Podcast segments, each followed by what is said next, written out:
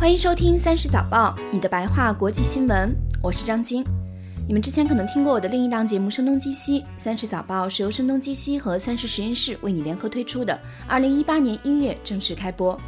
如果你喜欢这档节目的话，我们希望你把它推荐给周围的朋友们，也欢迎在苹果的 Podcast 或者其他播客泛用型客户端上为我们打分写评论，让更多的人有机会听到这档节目。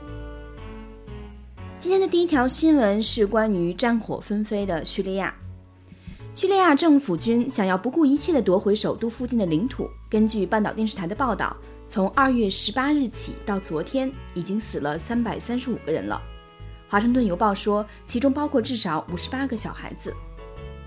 我们之前曾经聊过叙利亚的内战，如果你还记得，去年10月份我们曾经分享过一张揪心的骨瘦如柴的小女孩的照片的话，简单来说，这场内战是阿拉伯之春运动为导火索的。阿拉伯之春指的是一波革命浪潮，各个国家内有武装和非武装起义，非阿拉伯国家也各种插手。想想世界上各种战争不就是这样吗？叙利亚的内战从2011年就开始打，有小7年了。叙利亚一直处于战乱之中。最开始，老百姓不满总统的统治，于是出现了示威，结果被武装镇压了。于是这内战就打起来了。叙利亚政府这边有俄罗斯老大哥撑腰，伊朗也帮着忙，反叛军这边则是美国老大哥力挺。根据美联社的报道，联合国特权公使说，这场战争除了一方比另一方的武器更好，双方没有任何的区别。通常打仗的时候，为了攻下对方的地盘，就围着对方断水断粮的打，直到投降。Ghouta 是首都 Damascus 的郊区，住着大概40万人，被反叛军控制着。这一次，政府军表示了自己要不惜一切代价夺回 Ghouta 的决心，连续空袭，结果死亡335人，波及了5家医院。一个带着5个月大小 baby 的爸爸跟《纽约时报》说：“我们还活着，但随时都可能死掉，我们寸步不能离开家里，甚至出门几步都不可能。”目前看来，周3，美国驻联合国大使崔安理会通过一项草案，在东Ghouta地区停火30天，让救援资源能够运送到城内。除了这个，就是国际上的强烈谴责，但也没其他的解决方案了。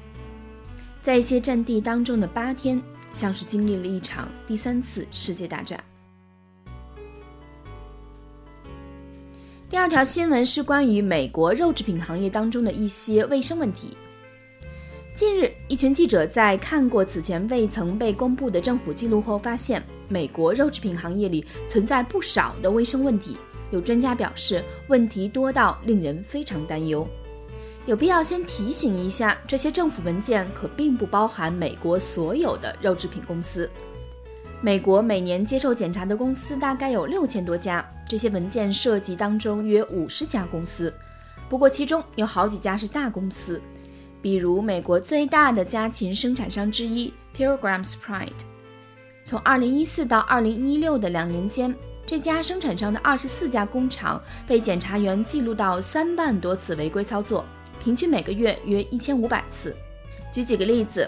检察员看到有病死家禽的肉被放在本应用于放可食用肉的容器内，大家都知道病禽的肉带细菌吧。还有一次，因为工厂的机器问题，检察员还发现家禽的尸体有被粪便污染。虽然这些家禽随后有被送去消毒水里重新处理了，但是我们的重点是，这些可都是违规的操作。这样会产生什么后果呢？简单来说，就是食物中毒，它的学名叫做食源性疾病。引起食物中毒的一个主力菌是沙门菌，一种肠道菌，能害家禽之类得病死亡。如果人吃到这些含菌的食物，也会食物中毒。而前面提到的这些违规操作都有可能帮到这些细菌的传播。根据一项分析显示，在美国，特定的因为沙门菌食物中毒的能有100万人，每年食物中毒的人占到总人数的 15%， 而这个数据在英国只是 1.5%。Pilgrims 有发声明说，这些违规操作都及时得到了补救，没有给潜在的消费者带来任何风险。但有人就问到了，那没有被记录到的那些公司呢？看到这样的情况，美国的一些机构和活动家们肯定很着急，呼吁改进法律，并且警告道，行业光想着加速生产、提高产量的做法，这是不行的。除了美国，英国也慌了，他们担心脱欧之后，如果要和美国在这方面进行贸易往来，可能会导致这些脏肉流入英国，大大降低英国的食品卫生标准。最后两条可以长话短说的新闻，第一条是关于正在西班牙进行的国际当代艺术展。西班牙马德里的市长本来是要在周四出席当地今年的国际当代艺术展的，但现在他决定不去了，原因是这次展厅的运营方 FEMA 财团决定撤掉展会当中的一件作品。这个要被下架的作品是24张被打了马赛克的人像照，主角是因为支持加泰罗尼亚独立而被囚禁的领导者，作品把他们称作 Political Prisoners。FEMA 对于下架作品给出的理由是，这个作品影响到了这个展览上其他作品的能见度，但是这个理由并不能说服马德里市长。市长表示，他要通过不出席开幕表示抗议，这是他对创作自由和言论自由在马德里的最大保护。最后一条新闻是关于烟草公司在荷兰遇到的一些麻烦。荷兰的一名肺癌患者和一名律师在2016年曾经提起诉讼，说有几家大型的烟草公司有意让吸烟者成瘾，对公共健康造成了极大伤害，要告他们是谋杀未遂。他们还要告这些公司造假，说这些公司这么多年以来一直故意说低产品中的尼古丁之类的含量。